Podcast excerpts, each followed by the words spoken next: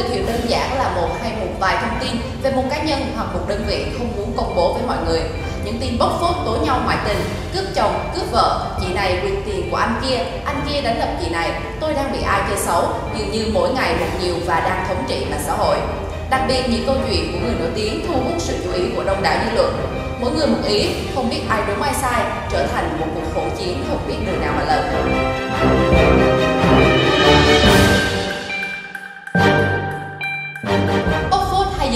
Là những cụm từ mà cư dân mạng thường xuyên sử dụng. Vậy bạn có hiểu được thực sự nghĩa của từ này? Cư dân mạng đã sáng tạo ra những từ và cụm từ mới có 102 và phốt hay dính phốt bóc phốt là những từ mới đó. Chắc chắn là chẳng ai muốn bị bóc phốt dù người đó là giảng viên hay đạo diễn. Thay vì mất thời gian cho những vụ việc bóc phốt không hồi kết, hãy tiết kiệm thời gian vàng ngọc để nghe tin tức trong bản tin Việt Nam Plus News.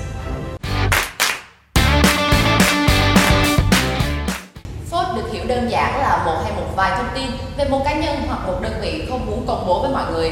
Đây thường là những thông tin không được hay cho lắm, nó gây ảnh hưởng khá tiêu cực đến một người hoặc một nhóm người. Mở đầu bản tin ngày hôm nay là thông tin phản hồi của Tổng cục Thuế về hiện tượng voi vĩnh, bồi trơn khi giải quyết thủ tục hành chính thuế mà truyền thông đăng tải. Trước đó, ngày 25 tháng 8, có tờ báo thông tin về việc để một chiếc xe ô tô lăn bánh hợp pháp trên đường. Ngoài những khoản phí theo quy định, người dân phải bỏ ra một khoản tiền cho những loại phí không tên. Ngay sau khi báo đăng, Tổng cục Thuế đã yêu cầu Cục Thuế Hà Nội giả soát, làm rõ thông tin nói trên, đặc biệt là các thông tin liên quan đến việc thực hiện nghĩa vụ thuế. Theo báo cáo của Cục Thuế Hà Nội, bộ phận một cửa của Chi cục Thuế Đông Anh có nhiệm vụ tiếp nhận các hồ sơ, thủ tục hành chính thuế do người nộp thuế nộp trực tiếp tại cơ quan thuế, bao gồm hồ sơ nộp lệ phí trước bạ ô tô, xe máy, hồ sơ thực hiện nghĩa vụ tài chính về đất, các văn bản giấy tờ khác. Tại bộ phận một cửa có hai camera giám sát trực tiếp truyền hình ảnh về bộ phận hành chính và lãnh đạo Chi cục thuế theo dõi. Chi cục thuế khẳng định không có hiện tượng gây khó khăn, vòi vĩnh, bôi trơn khi giải quyết thủ tục hành chính thuế.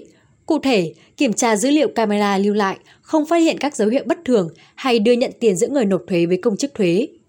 Ngoài ra, liên quan đến thủ tục khai nộp lệ phí trước bạ, trong những năm gần đây, ngành thuế đã triển khai mạnh mẽ các dự án ứng dụng công nghệ thông tin trong thu nộp thuế nhằm cải cách thủ tục hành chính, giảm thời gian chi phí và tạo thuận lợi tối đa cho doanh nghiệp. Tổng cục thuế đề nghị người dân, doanh nghiệp sẽ tăng cường thực hiện các thủ tục hành chính trên cổng dịch vụ công quốc gia, qua đó giảm thời gian chi phí thực hiện nghĩa vụ thuế với ngân sách nhà nước, đồng thời hạn chế tối đa việc tiếp xúc không cần thiết với cán bộ thuế, góp phần nâng cao tính minh bạch trong quá trình thực hiện công vụ.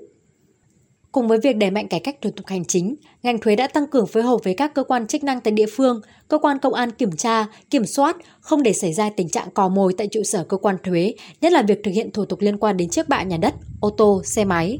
Người ta thường nói cái kim trong bọc lâu ngày cũng lòi ra và phốt dù nhỏ dù to cũng bị bại lộ. Vừa qua lực lượng chức năng đã vạch trần thủ đoạn tinh vi của đường dây sản xuất giấy tờ giả quy mô lớn tại thành phố Hồ Chí Minh và Đồng Nai. Sau một ngày đấu tranh với các đối tượng, Cục Cảnh sát Hình sự Bộ Công an bước đầu làm rõ thủ đoạn tinh vi của đường dây này. Đây là chuyên án quy mô lớn được Cục Cảnh sát Hình sự, Bộ Công an xác lập đấu tranh từ khoảng hơn 5 tháng nay. Bằng các biện pháp nghiệp vụ, Phòng 6 Cục Cảnh sát Hình sự phát hiện một đường dây làm giấy tờ giả có quy mô lớn tại thành phố Hồ Chí Minh tiêu thụ toàn quốc. Qua điều tra, lực lượng chức năng xác định đường dây này do Nguyễn Trọng Dương, sinh năm 1989, ngụ tại thành phố Biên Hòa, tỉnh Đồng Nai cầm đầu, hoạt động từ năm 2017 đến nay. Khi khám xét các xưởng sản xuất, ban chuyên án bất ngờ khi phát hiện đủ loại giấy tờ được làm giả như sổ đỏ, chứng minh nhân dân, thẻ nhà báo, giấy phép kinh doanh nhà thuốc, giấy đăng ký kết hôn đã thành phẩm và chuẩn bị đưa đi tiêu thụ. Đáng chú ý là số lượng hơn 1.000 con dấu treo được phân thành từng tỉnh thành, từng bộ, ban ngành từ trung ương đến địa phương. Các đối tượng cũng thường xuyên cập nhật tin tức lên mạng Internet săn tìm chữ ký của các cán bộ lãnh đạo để sao chép, từ đó làm giả các giấy tờ liên quan. Bước đầu các đối tượng khai nhận Chúng bán các giấy tờ với giá từ 300.000 đến 500.000 đồng. Đối với các giấy tờ như bằng cấp chứng chỉ, giấy tờ xe thì bán theo bộ.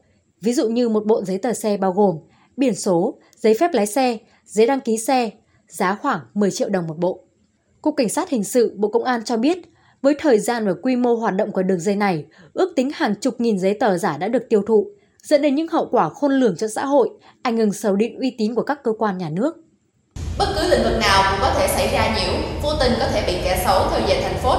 Cách đây 2 năm, kỳ thi Trung học phổ thông quốc gia đã dính phốt nâng điểm ở Sơn La, Hòa Bình, Hà Giang. Năm nay, ngành nỗ lực để tổ chức kỳ thi an toàn minh bạch trong bối cảnh Covid-19.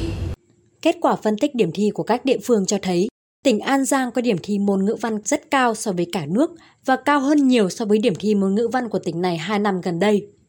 Cụ thể, trong số 100 thí sinh có điểm thi môn ngữ văn cao nhất cả nước, thì riêng An Giang có 42 em, chiếm tỷ lệ 42%.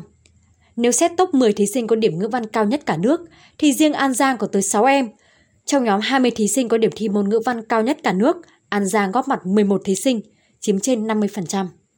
Năm 2019, An Giang chỉ có 3 thí sinh lọt top 100 thí sinh điểm cao nhất cả nước môn ngữ văn. Năm 2018, con số này là 5 em. Phổ điểm thi môn ngữ văn của An Giang có đỉnh là 8 điểm, với mức điểm phần lớn rơi vào quãng từ 7 đến 9 điểm, cao nhất cả nước. Phổ điểm này đẹp hơn rất nhiều so với thủ đô Hà Nội và cao hơn đất học Nam Định, nơi thường xuyên dẫn đầu với điểm thi của cả nước. So với phổ điểm môn ngữ văn của cả nước, thì An Giang càng vượt xa về độ lệch phải. Phổ điểm môn ngữ văn của cả nước có đỉnh là 7 điểm, thấp hơn An Giang hẳn 1 điểm. Mức phổ điểm rơi vào quãng từ 5,5 đến 8 điểm.